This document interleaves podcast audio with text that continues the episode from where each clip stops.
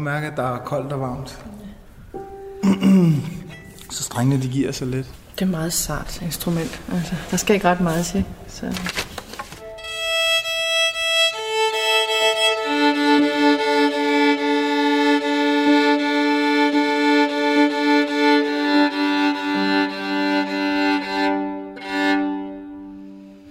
Nu har jeg skrevet tak 20 i min. Har du en tak 20 i dag? Ja, Kunne du starte lidt svagere der? mm, selvfølgelig.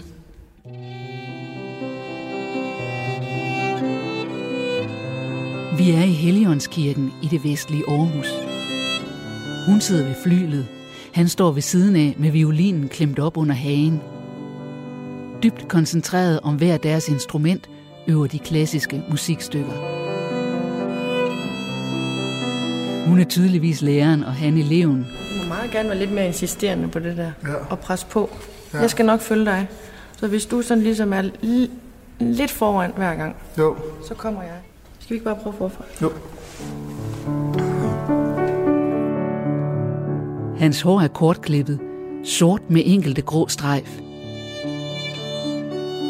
I sneakers og træningsbukser står han på samme tid solidt og let på kirkegulvet. Men hvad man ikke kan se, er, at han på sin højre ankel, under kanten af træningsbukserne, har en elektronisk fodlænke fastspændt. Jeg var næsten lige startet og var, havde, var på rundvisning øh, med en, en af lærerne her på stedet. Og det første, hun jo så siger, da han kommer gående, det er jo, ham der, han kan spille violin. Og jeg tænkte, ja, det var, ja, okay, hvordan, altså hvor meget? Og jeg tænkte, violin, åh nej, fordi der skal ikke ret meget til, så lyder det altså ikke ret godt. Øh, han er jo anden etnisk, han er jo iraner. Så mørk er han jo. Øhm, så er han ikke ret stor. Øh, jeg havde måske nok forestillet mig en sådan lidt en, en, en større person i forhold til, hvad jeg havde fået fortalt om hans baggrund og hvor han kom fra. Men øh, ikke ret stor og utrolig livlig. Det harmonerede ikke rigtig med den her violin, tænkte jeg. Men i det, han sætter den op til hagen og begynder at spille, så går han ind i sig selv. Fordyber sig i musikken, så bliver han meget alvorlig. Altså, jeg forsvinder helt. Så kan vi jo have stået og spillet i flere timer. Og lige pludselig kan vi se, at så er det blevet mørkt. Så har dagen jo bare gået. Ja, der var ikke så meget. Det var sjovt. Det Ja. Det er jo først nu, jeg egentlig sådan har genfundet violinen her inden for det sidste stykke tid. Og jeg troede jo bare, at jeg var lige så dygtig, som da jeg slap violinen. Og det var jeg slet ikke. Jeg var jo røget altså, år tilbage i min udvikling. Du lytter til Radio 4-reportagen Violinisten fra fængslet. Der er vinter fra de fire årstider. Det har altid faktisk været, været et af mit yndlingsnumre. Han hedder Mastak Fabricius. Hans historie med violinen er lang, hård og kringlet, brutalt flået i stykker, tabt, glemt, genfundet og gennemsyret af musikalsk gensynsglæde.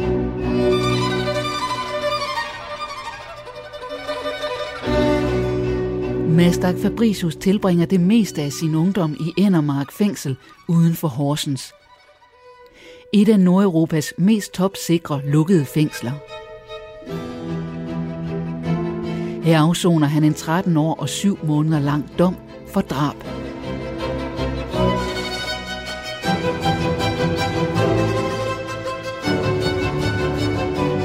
Den her udsendelse er fortællingen om, hvor meget violinen betyder for Mastak, hvorfor han droppede den, og hvordan han nu efter års pause er ved at genfinde den. Vi starter med... Øh, åh ja. En af dem, der hjælper Mastak til at genoptage violinspillet, er Trine Dyrmose Christensen, som er musik- og kulturmedarbejder i Endermark Fængsel. Skal du have en rollator også? Her står hun blandt andet fra Vi fangekolen. starter med øh, 751. Trine mener, at musik kan noget helt særligt i forhold til at skabe mening i de indsattes liv. Mange af de indsatte, der kommer over og spiller, de glemmer i et øjeblik, at de er i fængsel. Øh, og det frirum, den tror jeg er vigtigt, at de får oplever en gang imellem. Og den regner jeg med, at vi synger på søndag. de er i fængsel, og det ved de godt. Men er til, så er det også ret at, at få den fornemmelse, at man er, man er menneske, og man har et frirum. Det særlige er jo, at øh, vi mødes om det fælles tredje. Og det fælles tredje er musikken. Og det er det, og der er ikke nogen, der kan dømme mig på det.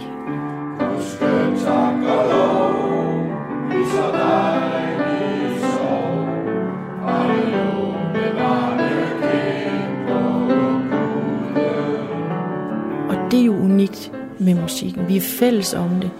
Vi, vi taler det samme sprog, også uanset hvilken baggrund vi kommer fra.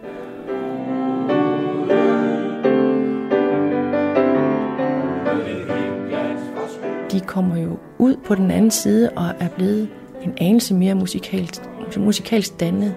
Altså, de får jo en dannelse med sig herfra, i og med, de bliver introduceret for den danske sangskat og den danske sangkultur. Og det kan jeg da kun sige, at det kan være noget positivt, når de kommer ud på den anden side. Og så har musikken jo virkelig betydet noget. Langt de fleste indsatte i de danske fængsler, de skal jo ud igen og være samfundets borgere, og de skal være din og min nabo. Og jeg tænker da, at de fleste mennesker på den anden side af ringmuren, de vil gerne have, at øh, de, der har siddet og afsonet en straf, at de kommer ud og og måske på en måde er lidt bedre borgere, end da de kom ind, øh, og med begrænset kriminalitet. Og i bedste fald slet ingen kriminalitet. Og der er det netop, at øh, Kriminalforsorgen har lavet et principprogram, hvor i der blandt andet står, at vi, der er ansat i Kriminalforsorgen, skal støtte og motivere de indsatte til at begrænse kriminalitet ved at tilbyde arbejde, skole, undervisning, fritidstilbud og kulturtilbud. Sådan.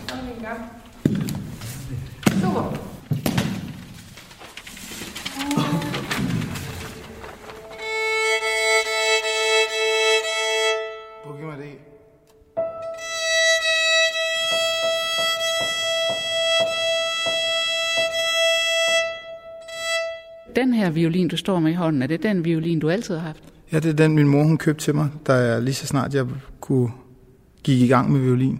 Så gik hun ud og investerede i den her. Det har jo været min følgesvend, siden jeg var en lille barn. Så den er, den er fra 91, skal jeg se, og hun købte den som altså helt ny. Øh, ja, så der har jeg været en 6 år. 5-6 år, ja. Jeg startede med en helt lille violin. Øh, jeg ved ikke, om det hedder en 16. del. En 16. dels violin, og så, så voksede jeg til en 8. del, til en 4. del, og så til en halv, og så til en hel violin, og det her det er en helt. Den har bare ligget og ventet på ham, ja. fordi hans mor var så overbevist om, at det skulle, nok, det skulle han nok blive noget indenfor, så, så den har bare ligget og ventet, indtil han kunne bruge den. Og indtil du simpelthen var, var, var fysisk stor nok til, den passede til Præcis.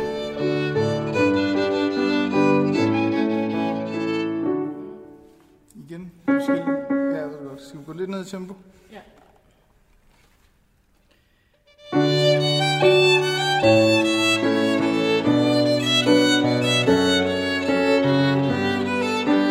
Min mor siger, at øh, det er min mor, der har fortalt historien, fordi jeg var jo meget lille, da jeg begyndte at spille violin, som tog et halvt år, næsten tre år, tror jeg faktisk, jeg var. Øh, og hun siger, at jeg har set en koncert, et eller andet i fjernsynet med nogle instrumenter og noget violin, og finder knive og gafler frem og diverse køkkenudstyr og laver nogle fakter, som minder om violin. Øh, og hun tager så kontakt til, til den lokale musikskole, og har en veninde faktisk, som har taget imod hende, fordi min mor var flytning fra Iran. Øh, og hun var også violinlærer. Og så, så blev jeg så sendt op til hende, Birgitte hed hun, øh, og begyndte at, at spille violin der, som, som ganske lille. Og det var, det, det var sådan lidt skemalagt, at når man, vi startede med at gå i børnehave, og så tog jeg til musikskolen og spillede noget musik, sådan lidt ligesom et afbræk, og så tilbage i børnehaven, og så hjem og øve. Men får du ikke nogen gange, eller da du var barn, der sådan fik lyst til at sige, nej, nu gider jeg simpelthen ikke det Oh, her. med." masser af gange. Altså, det er jo lige så snart ting ikke fungerer, jamen, så, så vil man helst bare give op og så videre. Men så lægger man den måske ned, og så går man ud og spiser, eller tager ud og spiller noget fodbold, så kommer man tilbage, og i ejhed, så vil man bare. Og så lige pludselig så rammer man den, og så ved man, okay, det er det, jeg skal gøre for at få den til at lyde sådan, eller spille, eller sætte fingrene der. Min mor har jo også været, været en god coach, og, og med på sidelinjen til at, at, at skubbe mig i musikkens retning i hvert fald. Hun sagde altid, at det var min bedste ven, min livsven. Fordi den altid har fulgt mig, siden jeg var et lille barn. Hvor er din far? Men jeg er opvokset uden far. Min mor og min far, de gik fra hinanden, da jeg, var, da jeg kom til verden.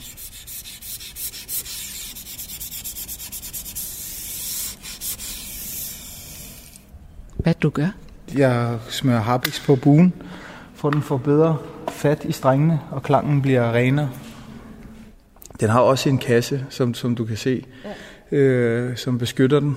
Der skal ikke meget til, så har du ødelagt en violin. Altså hvis du taber den, den, den er lige så skrøbelig som en tallerken faktisk. Har den egentlig nogle skrammer? Ja, den, den har fået et her, som du kan se, inden for, inden for oh, fængslet. De har, ikke, de har ikke været så gode til at... Eller de ved jo ikke, hvordan man skal behandle et instrument af den her karakter, eller hvad man skal sige. Nå, fordi den har skulle igennem sikkerhedskontrol? Eller ja, eller når der har været visitationer og så videre. Og sådan er det. Øh, det er en del af, af processen. Men jeg tænker også, at det er jo, altså folk siger, at violinen er et, øh, et svært instrument. Ja, det, men for mig har det altid virket, altså det igen, fordi jeg har nok har spillet siden jeg var lille, har det altid virket nemt for mig. Øh, men jo, det, det siges jo, at det skulle være det sværeste instrument at spille på.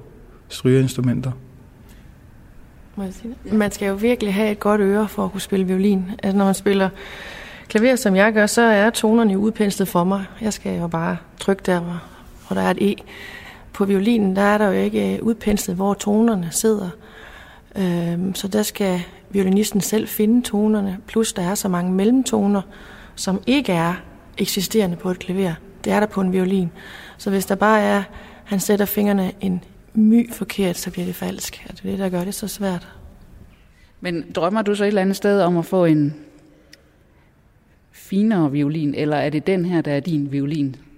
Det er den her, jeg er opvokset med, og det er den, jeg spiller på. Øh, og det skal ikke være andre? Jeg skal selvfølgelig ikke afvise det, men, men nu er det jo den her, der ligger forholdsvis godt til mig. Og der, der vil altid være en violin til, der måske ligger bedre. Men, men der er også nogle violiner, som man slet ikke... Altså, det, klangen passer ikke til en. Øh, den passer fint til mig, den her violin. Men hvis du sådan får et, prøver en violin, som du kan mærke, det er ikke rigtigt. Mm. Hvad er det så, der er forkert? Det kan være lyden, det kan være, hvordan den sidder op ved halsen. Øh, det kan være mange ting. Det kan være faktisk også duften af violinen, altså træet, og der er en masse...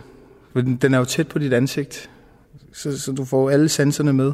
Både lyd, duft og visualitet, det hele.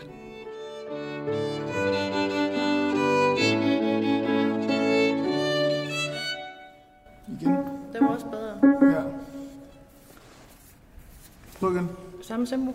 Ja, bare lige, så den lige kommer ind i fingrene. Ja.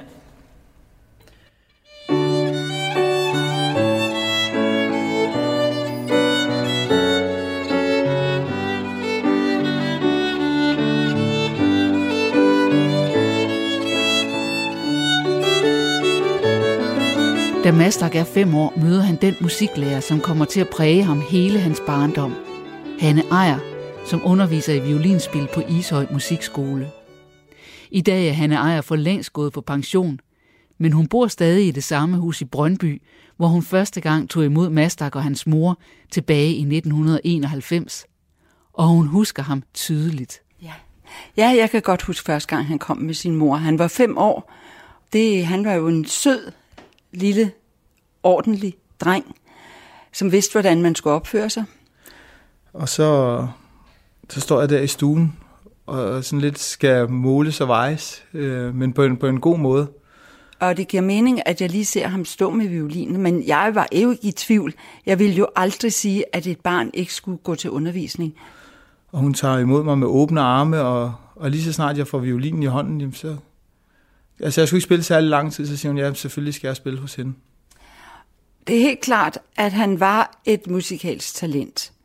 Han, øh, han hørte godt, og derfor fik han meget hurtigt styr på at spille rent på violinen. Så han, han, øh, han kunne være blevet rigtig god. Har du nogle billeder, hvor man kan se, at Mastak spiller? Jeg har, ja, jeg har et eneste billede. Desværre, jeg vil ønske, at jeg dengang han gik hos mig, også havde min mobiltelefon, som kunne tage billeder. Men det havde jeg jo ikke dengang. Og der sidder han i midten af forreste række. Vi er ude at spille i en kirke, og han sidder ved siden af Dylan og Sebastian, dem kan han sikkert huske, øh, tre dygtige elever. Han sidder i midten, og jeg tror ikke, om de har violinerne op. Det kan jeg ikke rigtig. Må jeg prøve at se det? Ja, det må du. Nå ja, Nej, kan se, jo, der han sidder sidder der. Jeg havde sådan nogle store seancer med 100 violinbørn. Øhm, men jeg kan ikke finde ham her. Jeg kan, ikke, kan han sidde der? Det kunne det godt være. Vent lige lidt. Ja, Han sidder der i hvid skjorte. han sidder der. Ja, Det sorte, korte hår. Og så ja men det tror jeg, det, det er, det er Mastak. Og der står øh, fra strygerstævne i Vi, Ja, hvor de må have været, hvis man tager det her billede om, vi kigger på først. det er 10, nogenlunde 10 det. 12, 12, 12. Må ikke tro, det er sådan, de Jeg tror, her. han er 12 år. Han er ikke fyldt 13. Hun var jo min anden mor, kan man sige, ikke? Fordi at hun stod for min musiske opdragelse, og min mor stod for den anden opdragelse. Det var hende, der sådan, øh, formede mig som violinist. Altså hjemme hos os, eller hjemme hos, der hvor jeg er op, jeg opvokset hos min mor, det har, ikke, det har både været strengt, men også øh, retfærdigt. Og der har hun bare altid sagt, at den, der bestemmer først, det er din musiklærer, og så når du kommer hjem, så er det din mor. Så, så, så på den måde er jeg blevet opdraget til, at, at musikken kommer i, i, i første række. Jamen, jeg bestemte jo også meget. Jeg bestemte jo, hvad han skulle spille, og hvordan. Og jeg bestemte, hvad han skulle være med til, når vi skulle ud og rejse. Og ja, og han havde jo en meget, meget, meget sød mor, som jeg snakkede rigtig meget med.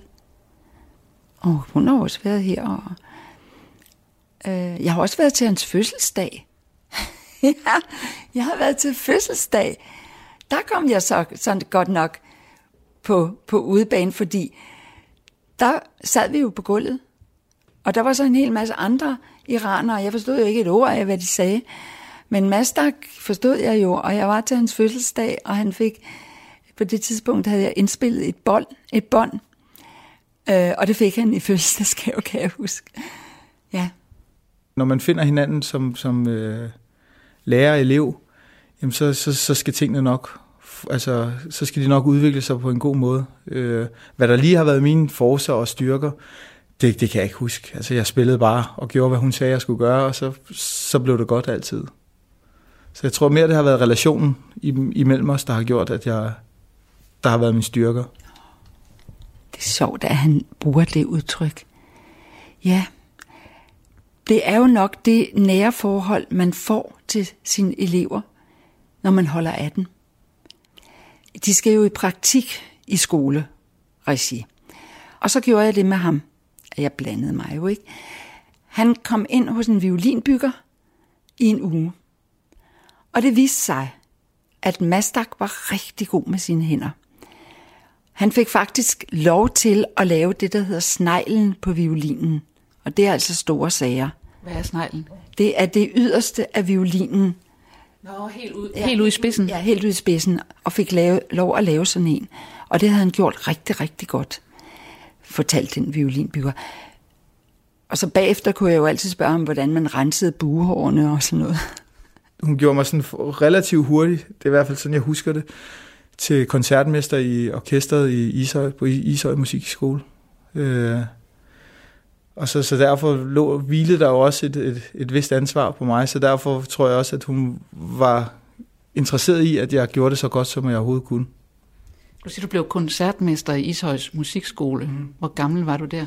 Jeg kan ikke helt huske det, men jeg, jeg tænker, at jeg har været en 8-10 år eller noget af den stil. Jeg, ja, noget af den stil. Det er ikke ret gammelt til at være koncertmester, synes jeg. Nej, nej jeg, det er også, jeg tror bare, at, at, at jeg var bare, jeg havde et talent for, for violinspil.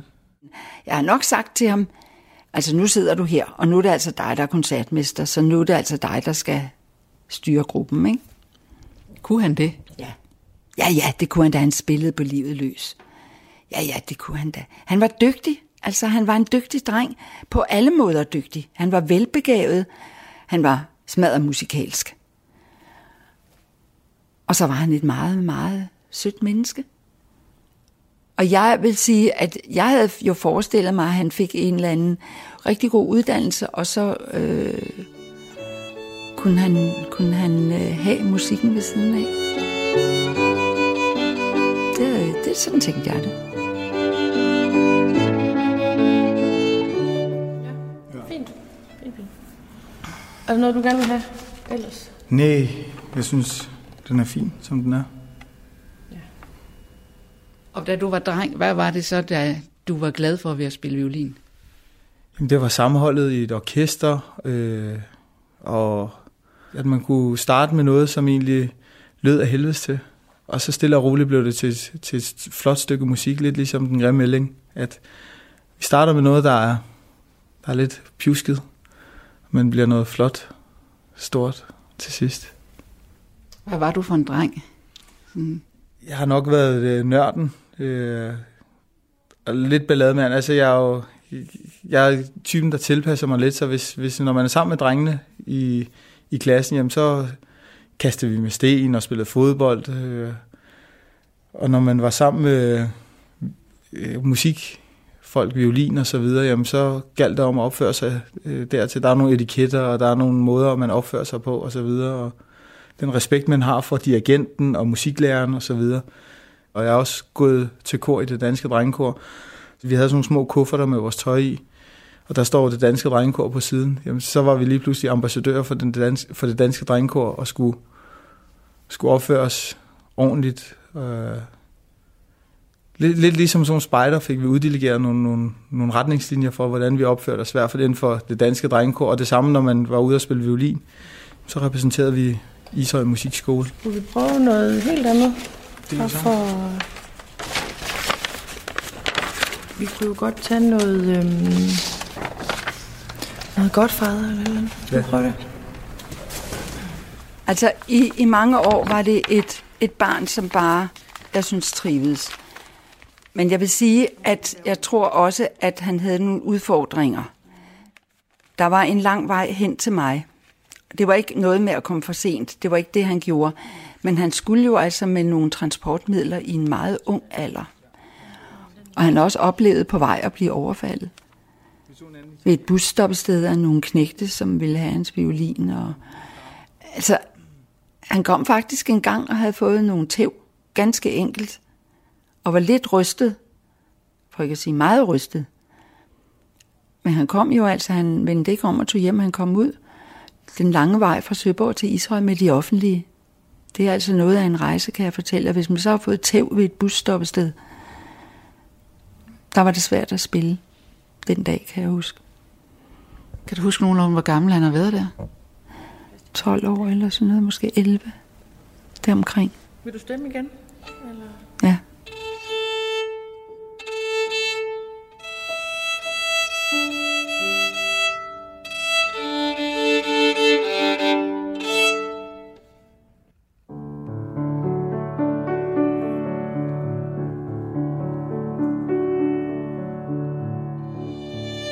Da han er 13 år, der, der var det sådan, at jeg ved, der var nogle problemer i skolen. Og han kom i øvrigt også meget tid, tidligt i skole.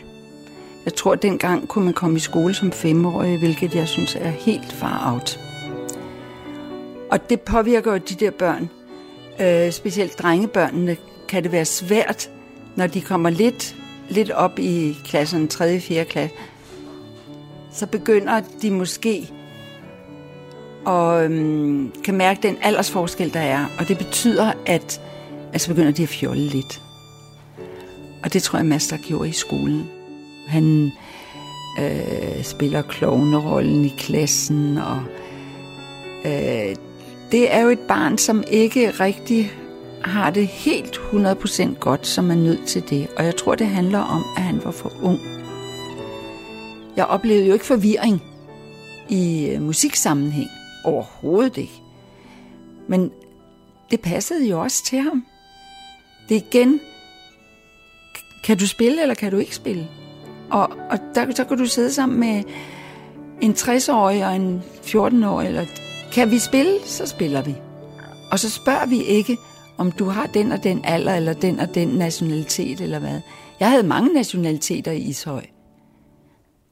Der var jo mange, mange, mange med en anden, anden etnisk baggrund, som det så smukt hedder. Og det var jo ikke noget, vi overhovedet talte om. Ja, der var ikke så meget. Det var sjovt. Det der. der er så stor forskel på, øh, hvilke numre vi spiller, hvad der lige er, hvad der går godt på dagen. Der kan være utrolig stor forskel. Vi har jo boet i Hundi og Greve og flytter til Gentofte, øh, og så bliver distancen fra mig og Hanne, den bliver lang, øh, og jeg mister, jeg mister øh, hende til at, at holde mig til ilden. Han, øh, han kunne være blevet rigtig god, hvis han var blevet hos mig og ikke droppet ud, som han gjorde på et tidspunkt, da de flytter. Ja, der har han været 13-14 år, øh, og så sendte hun mig videre til Dusika. Og jeg tænkte, hvis han skal, hvis han skal øh, klare nogle ting, så skal han ind i et regi, hvor han kan bruge sin musikalitet. Og det orkester, som hedder Dusika, som er et orkester for unge mellem 13 og 25, øh, hvor jo mange af MGK-eleverne også spillede. MGK, det er forberedelse til konservatoriet. Der tog jeg med ham til optagelsesprøve. Og, og der var jeg den yngste og skulle ind på dispensation, kan jeg huske, og skulle til nogle optagelsesprøver øh, og kommer ind øh, og spiller sammen med dem, men, men, men kan godt mærke, at, at jeg er måske for ung i forhold til de andre. At hver gang der var pauser, jamen så, snakkede, så havde de jo nogle specielle emner at snakke om, og sådan noget, hvor jeg måske var lidt for ung og umoden i forhold til dem. Så på den måde, så gled jeg også ud af det. Øh, og de var, også, de var også dygtige. Hvorimod på Ishøj Musikskole har jeg altid været et, måske to skridt øh, bedre end de andre. Ja, eller trin, som det hedder. Men øh, så, så lige pludselig bliver jeg mødt af nogen, der er meget bedre end mig. Øh, og jeg sammenlignede dem jo hele tiden med mig selv, til trods for, at jeg var yngre. Og det tror jeg også lidt tog pusen fra mig. Der må have været mange ting, han ikke kunne spille. Sådan umiddelbart. Sådan en, en lille dreng, der kommer ind der som 13-årig, og kom, for de spillede jo svære ting. Og det vil kræve gevaldig øvning hjemmefra, og det har han nok ikke kunne magte alene. Jeg havde bare regnet med, at jeg kunne, at jeg kunne hjælpe ham tilstrækkeligt til, at han kunne få en god oplevelse med det. Men, men det er jeg ikke sikker på, at det er blevet. Og så, og så den måde, man også, altså lige de år, der er man jo, der, der er man ved at finde sig selv. Og der tror jeg, at jeg var, at der, der, der blev det hele bare for meget. Jeg havde ikke det fællesskab, det kammeratskab, som der måske, øh, som jeg havde de andre steder fra. Øh, og, og så kom der jo automatisk et tomrum. Øh, så lige pludselig blev det også en sur chance at, at spille, fordi at, at jeg skulle lige pludselig give den lidt mere, end, end jeg plejer. Og, og, og det, men det er jo der, man, man egentlig skal holde ved. Og det var der, jeg nok var for hurtig til at give op. Det stille og roligt glæder det bare ud. Og så, så, kom, så til sidst så kom jeg ikke til, til, når man skulle øve sammen med orkestrene. Og så til sidst så falder man bare ud af det. Hvornår så du Mastrak sidste gang? Mere eller mindre tror jeg, at jeg tror simpelthen, at det var, det var da jeg var med ham til optagelsesprøven til, til Dusika, og så ved jeg, at vi efterfølgende, øh, min mand og jeg kørte ud og, og lige hilste på familien. Og, um, hvis han var der, så var det meget sporadisk, tror jeg. Jeg synes, den sidste klare erindring, jeg har, det er, da jeg er med til optagelsesprøven Dusika. Så det er sådan godt og vel 20 år siden? Det er sikkert rigtigt, ja. Men det husker jeg tydeligt. Det husker jeg. Jeg var sikker på, at han var god nok til at komme ind. Vil du stemme igen? Eller?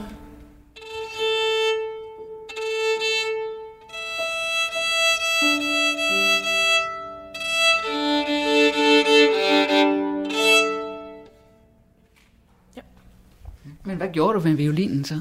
Jamen, den pakkede jeg... Den fik min mor, og så pakkede hun den pænt sammen, og så lavede hun den under min seng, og så sagde hun, nu ved du, hvad den er der. Og hvis du får lyst til at spille, jamen så spil. Og også er violinen, siger hun. Øh, den har været med dig i, i, i de gode tider og dårlige tider, så, så husk også den nu, når den ligger der. Der er min lillebror og lillesøster kommet til verden også, og så, så tror jeg, at hun har haft sine ting at se til.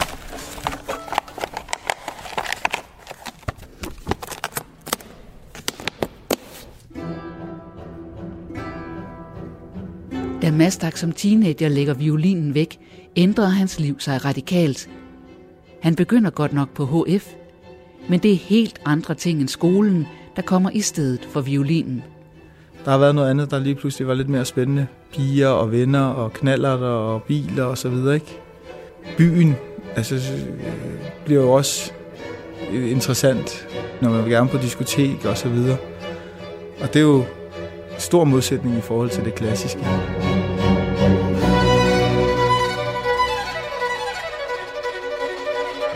Var ikke, jeg tog ikke til koncerter, altså klassiske koncerter, men tog til diskotekfester og hørte det musik, der nu var gældende på det tidspunkt. Begynder at gå til amerikansk fodbold. Jeg, jeg tilpassede mig bare.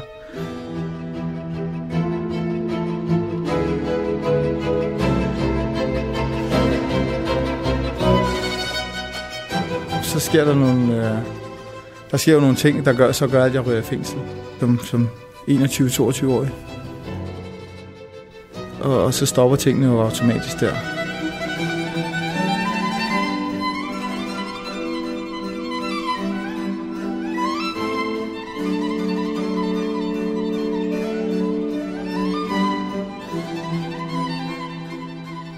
Jeg har ikke vidst det. Jeg blev opsøgt af nogle journalistelever øh, for nogle år siden, og øh, de havde så en avis med, med en overskrift, skrift, som hed Fra violin til rå vold. Og så et billede af Mastak. Og jeg må indrømme, jeg kunne faktisk ikke læse artiklen. Jeg var så chokeret over, at han havde været involveret i noget rå vold. Jeg tror, jeg var så chokeret, så jeg ved ikke, hvad jeg sagde i deres interview. Øh, jeg sagde nok mest, det forstår jeg ikke. Det kan jeg slet ikke fatte. Og jeg kunne i hvert fald ikke læse artiklen, og jeg var nødt til at smide det væk, for jeg kunne ikke, jeg kunne ikke have det. Det var overhovedet ikke ham.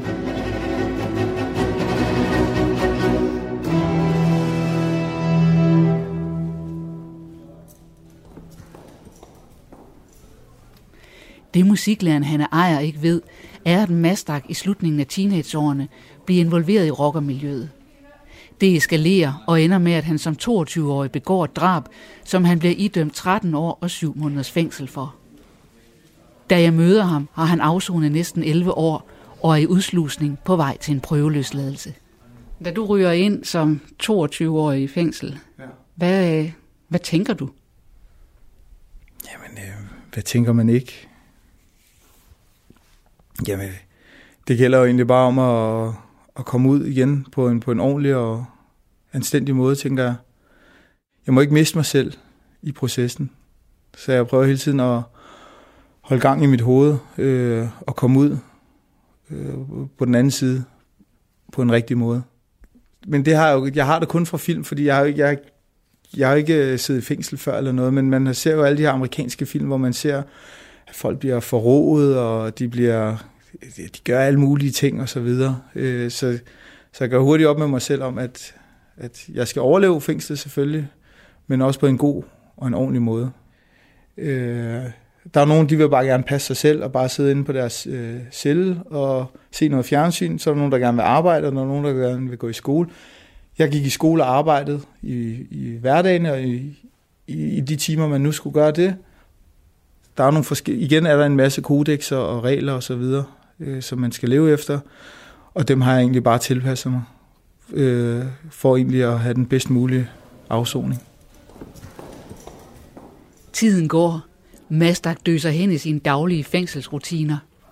Indtil den daværende musik- og kulturmedarbejder hører rygter om, at han vist kan noget med en violin. Og, og så er der nogle af de andre, der vidste, at jeg spillede violin, og så peger de sådan meget ud. Han, han er musiker, og han kan finde ud af at spille musik og så videre. Og, og det finder hende her, øh, Kirsten hedder hun, og det finder hun ud af, og så, så siger hun, kom, lad os prøve at, at spille. Og hun tror ikke sådan rigtigt på det, tror jeg. Og det, det, det er jo klart, jeg inde i et fængsel, hvem, hvem kan spille øh, violin? Øh, og så lidt, lidt er hun måske, hun er lidt opsøgende, men, men på en, på en lidt, sådan lidt provokerende måde, ved at, jamen, I kan heller ikke finde ud af et eller andet, altså, det er sådan, jeg husker det, uden at, det, øh, altså, jeg kan da godt finde ud af et eller andet agtigt. Og så, ja, Mads, der kan er god til violin, og, og det, sådan, det, det skyder hun sådan lidt til hjørne. Hvor jeg siger, jamen, det kan jeg godt finde ud af. Og så ligesom så prøver hun at tage røven på mig ved at, at dukke op med en violin og sige, nå, så kom.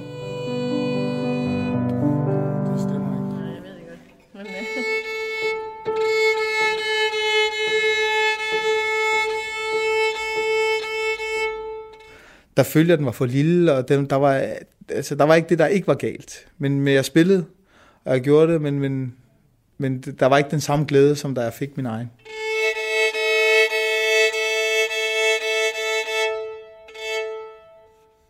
Der blev øh, fængslet, og min mor de, og Kirsten, de får på en eller anden måde øh, kontakt til hinanden.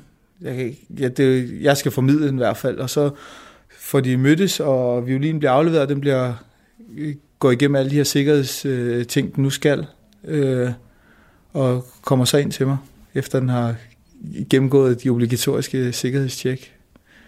Og så er den, ja, så er den hos mig. Det var ligesom at, at tage en sko på, der passede igen. Men Mastaks genfundne glæde ved violinspillet var ikke ved. Musiklæreren Kirsten siger op, og så lukker Mastak musikkapitlet endnu en gang. Og så får jeg afleveret violin ud, og, og tænker, nå okay, det var så det for den her omgang. Og så lige pludselig så... Skal du aflevere den, fordi hun stopper? Ja, Kirsten. Ja, fordi jeg, jeg gad ikke... Jeg, det var mig og Kirsten, der spillede sammen, og vi holdt koncerterne, og så, så tænker jeg, så er der ikke, der er ikke nogen grund til at bare spille violin for mig selv. Øh, igen, man får jo det her musikalske bånd til hinanden.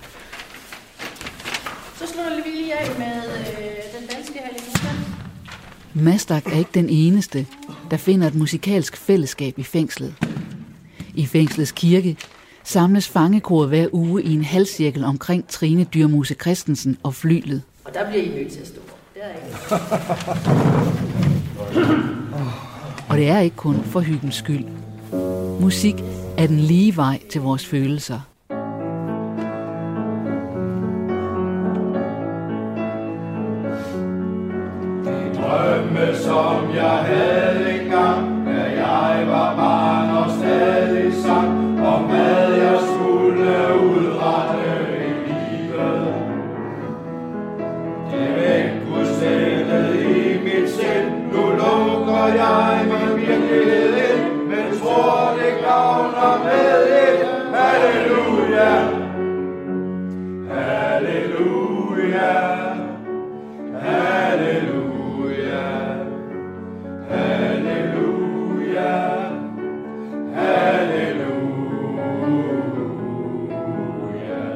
Os, der bor på den anden side af ringmuren, vi oplever jo musik hele tiden, og vi kan selv vælge vores daglige soundtrack, kan man sige. Vi hører musik, når vi kører på arbejde, eller når vi træner, eller kommer hjem fra arbejde og bruger for at stresse af. Eller vi, vi handler og hører musik. Så det kan vi jo udenfor, men herinde kan, har de ikke den mulighed.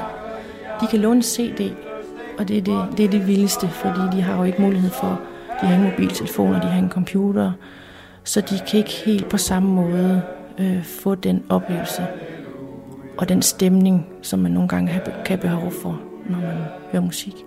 Halleluja.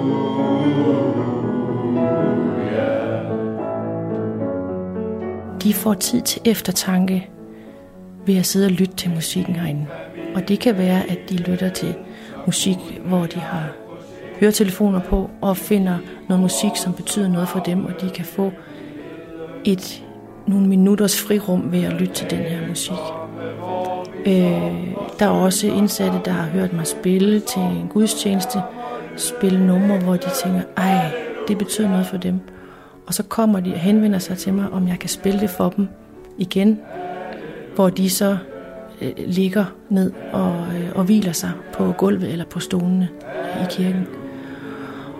Og, øh, og jeg tænker, at et sted som her er det vigtigt med tid til eftertanke. Og det er jo det, musikken kan. Den kan vække følelser og stemninger. Og det oplever jeg jævnligt, at de indsatte de bliver berørt af musikken.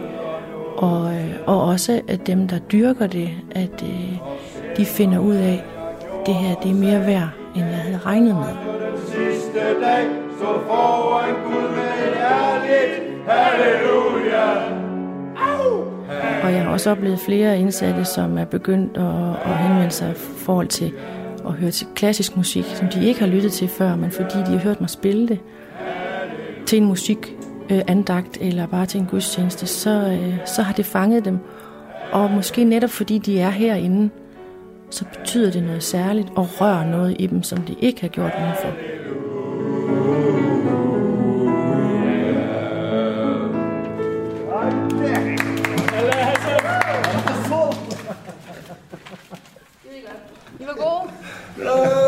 Vi er klar til søndag. Nej, du var god. Er der nogen, der er, Du er god, ja. er der nogen, der er ude på, at kommer søndag? Ja, når jeg blev løsladt lørdag. ja, det er godt med dig. Ja, det Nej, vi kommer. Det er godt. Tak for i dag. Ja, tak. Tak. Ja. Og så lige pludselig så står Trine på min afdeling en dag, og kommer gående med skolelæreren, og så siger de, jamen, øh, så sætter hun sig ned, og så siger hun, jeg har hørt, du kan spille violin. Og jeg kigger lidt på hende og siger, ja, det er rigtigt, og sådan noget der, men hun vil rigtig gerne spille med mig. Og jeg prøver sådan lidt at være, ikke afvisende, men, men jo lidt afvisende og sige, ja, men øh, det var, den tid er lidt forbi nu igen. Ja, nu, nu vil jeg egentlig bare gerne ind i en rutine igen. Øh, for nu er jeg lige blevet reddet ud af en rutine, så nu har jeg, nu har jeg fundet min anden rutine, øh, og det var bare at passe min skole og så videre. Og så lige pludselig var der, så kom, så kom Trine jo bare og, og sagde, åbnede op for musikken igen og sagde, spil.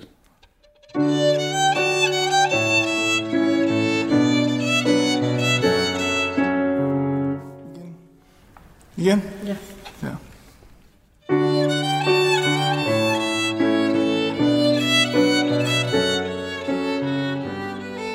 Okay, jamen så lad os da få violinen ind, og den bliver igen afleveret til fængselsbetjentene, og de visiterer den, og lige pludselig så står Trine med violinen.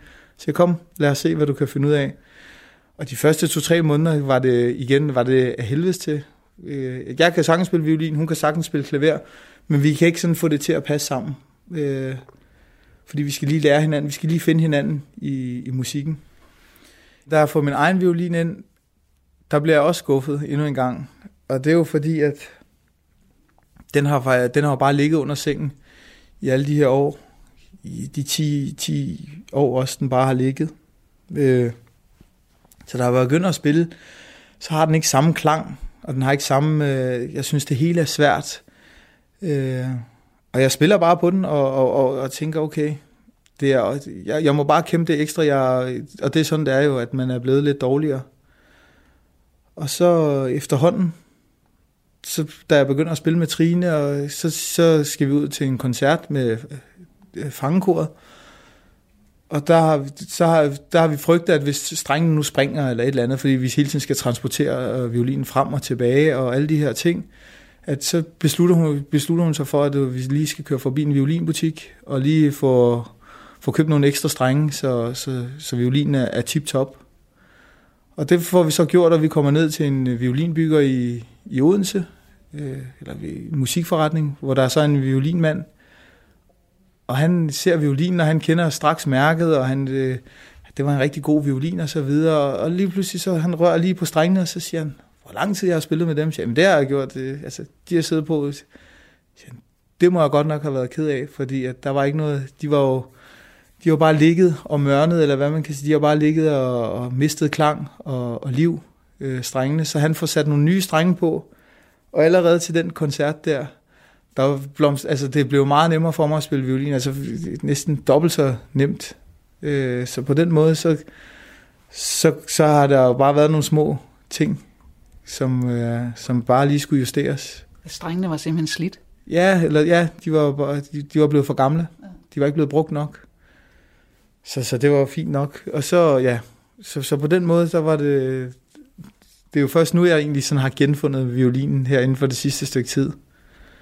Øh, hvor, den, hvor den spiller på sit bedste. Ja, som den skal. Præcis.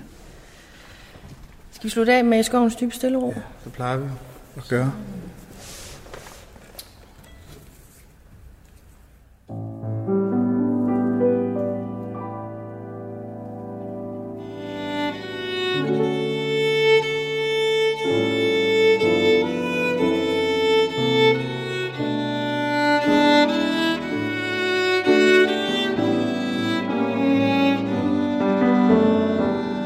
Hvad skete der inde i dit hoved, at du begyndte at spille igen? Jamen, øh, jeg fandt ro, øh, og, men altså, jeg har altid haft, jeg har altid haft en mening med livet, men, men det er ikke fordi, men det giver mening, at man lige pludselig bruger sin tid fornuftigt, i stedet for bare at sidde og se fjernsyn. Øh, og, og fred være med det, hvis der er nogen, der gerne vil det. Men, men det var i hvert fald ikke nok for mig. Øh, jeg vil gerne stimuleres både intellektuelt, musisk og fysisk og så videre. Øh, og derfor så var det også en af de ting, som, som, jeg, som jeg gjorde. Fordi så udfyldte det også det. Så får du det her frirum til at, at egentlig bare give dig hen til musikken og bare spille og, og, og nyde den, den tid, du har med musik øh, og, og de mennesker, der nu er involveret. Jeg tænker, at øh, violinen er tryg for ham, fordi der ved han, det her, det kan jeg. Og det er der ikke andre herinde, der kan. Øh, og den har han været ven med i så mange år, så han projicerer ligesom sin, sit væsen over på den her vi- violin. Jeg har en, øh, en, en ven, der hedder Jimmy. Han fik ro af at høre heavy metal. Hvorimod for mig er det støj og larm og, men, og klassisk musik, det giver mig ro for eksempel. Øh, og popmusik giver nogle andre mennesker ro, så, så musik er, er meget unikt og meget øh, individuelt. Så på den måde skal man, øh, skal man finde ud af, hvad, hvad der passer til en, og hvad der gør en rolig og glad og de giver nogle, nogle gode fornemmelser i kroppen. Hvis nu jeg skulle vælge et stykke musik, jeg sådan tænker, om det skal være signaturmusik for dig i den udsendelse, vi laver, det, vil det så være øh, de fire årstiders vinter, eller er det noget andet, du siger, det er egentlig, det vil være mit signaturnummer eller stykke? Det vil nok være vinter. Fra, det er jo fordi, det er mit yndlingsnummer, men, men igen, det kommer an på, hvad for en øh, vinkel man vil øh, dreje det ind på, jo, fordi ellers så, man kan jo også sætte Godfather på, øh, som så øh, øh danner et billede af, er det, er det knap så heldige, der har været i mit liv i forhold til fængsel og så videre. Øh, og så kan man sætte noget Ave Maria på, øh, som så lige pludselig kan, kan afbilde det, det pæne, og det, ikke det guddommelige, men, men det er sådan, det er mere det, det, den, den sådan pænere del af mig. Jeg har en tatovering på maven, hvor der står, i Danmark er jeg født, øh, fra H.C. Andersen. Øh, og og den, den, det, er jo også en, det er jo også noget, der altid har fulgt mig, fordi det var en signatursang for det danske drengekor, øh, den sang. Der er mange forskellige, jeg kommer an på, hvad for en boks du vil komme ind i, hvad der vil øh, være en signatur for mig. Altså, men fik du lavet den tatovering, da du var i drengekoret? Nej, nej, nej. Den fik jeg lavet, da jeg, jeg tror, jeg har været en 18 år. Øh, alle fik lavet tatoveringer, og så tænker jeg, jeg vil også gerne have en tatovering, men hvad giver mening for mig? Og, det, øh, og så tænker jeg, at det gør det her også, fordi det, der er lidt musik ind over det, og det er, hvem jeg er, og, og lidt også det med at, at være indvandrer i Danmark. Øh, at, eller anden, altså jeg, min mor var flytning og kom til Danmark, og jeg er født i Danmark. Øh, men jeg er lidt mørkere i huden og har brune øjne og, og mørkt hår, så jeg ligner ikke en, en almindelig dansker, til trods for, at jeg føler mig dansk og er, er dansk opdraget. Øh, så tænker jeg, at det er jo min måde egentlig også at, at slå det fast på. Er det sådan tværs over maven, ja. eller hvad? du kan se den her. Ja, okay, den fylder godt nok hele vejen over. Ja. I Danmark er jeg født, der har jeg hjemme. Ja. Ja. Vil du stemme igen? Eller?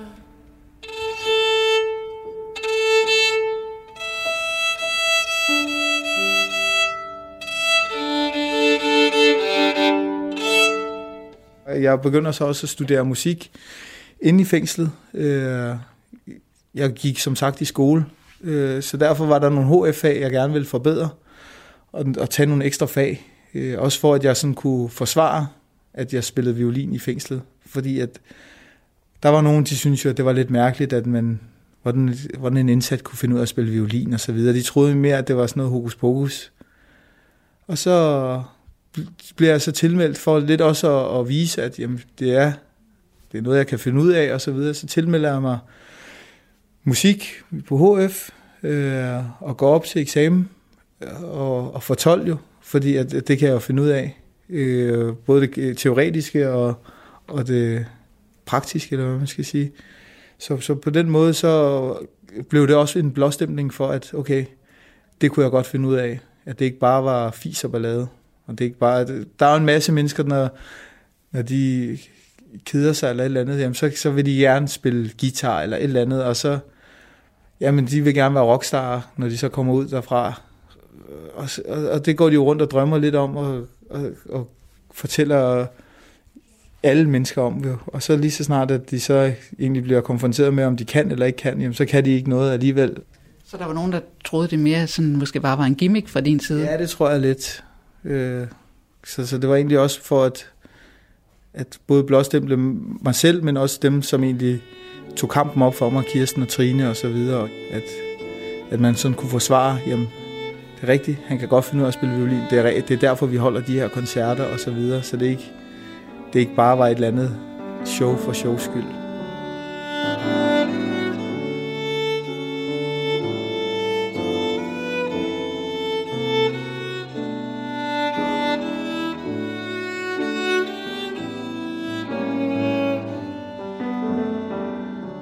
Musikken vil altid være en del af mig, og jeg vil altid, som sagt, specielt nu, hvor mulighederne er for det, lige spille lidt.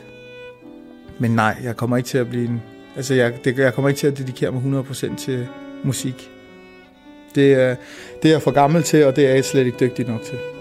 Det, og det er sådan, det er. Så skulle jeg ikke have stoppet. Så skulle jeg fortsat, og, og ikke engang det havde været nok, måske. Talentet er en ting. Det havde han. Ingen tvivl om det. Men den styrke, der skal til, for at du øver dig og går så dybt ind i det, som du skal gøre for at blive professionel musiker. Med det, jeg kendte til ham på det tidspunkt, og den forvirring, der var hos ham i forhold til hans eget liv, så er det ikke det, jeg ville have, have tænkt, at det skulle han blive. Men han kunne være blevet en bravende god amatørmusiker. Og, haft utro- og ville have haft utrolig meget glæde af at spille i orkester, og det kan han jo komme til igen. I dag er Mastak i gang med at uddanne sig til bygningskonstruktør. Og sammen med Trine har han planer om at holde foredrag om, hvad musik kan gøre for mennesker. Øh, og det er jo også lidt mit mål, det er, at han kommer ud og, og får en anden omgangskreds. Og det er jo den, det sunde miljø, som han skal ud i. Musik er, er godt for liv og sjæl, øh, og det, det er lige meget, hvor i verden man er, og næsten hvad der foregår. Altså, så er, er det essentielt for, for et godt sind, og, og giver en ro, hvis, hvis det er det rigtige musik. I udsendelsen Violinisten fra fængslet medvirkede Mastak Fabricius, Trine Dyrmose Christensen og Hanne Ejer. Christine Sølling Møller har tilrettelagt. Du kan genhøre den her og andre Radio 4-reportager på vores hjemmeside radio4.dk eller som podcast. Og jeg kan kun håbe, at det kommer til at gå Master rigtig, rigtig godt.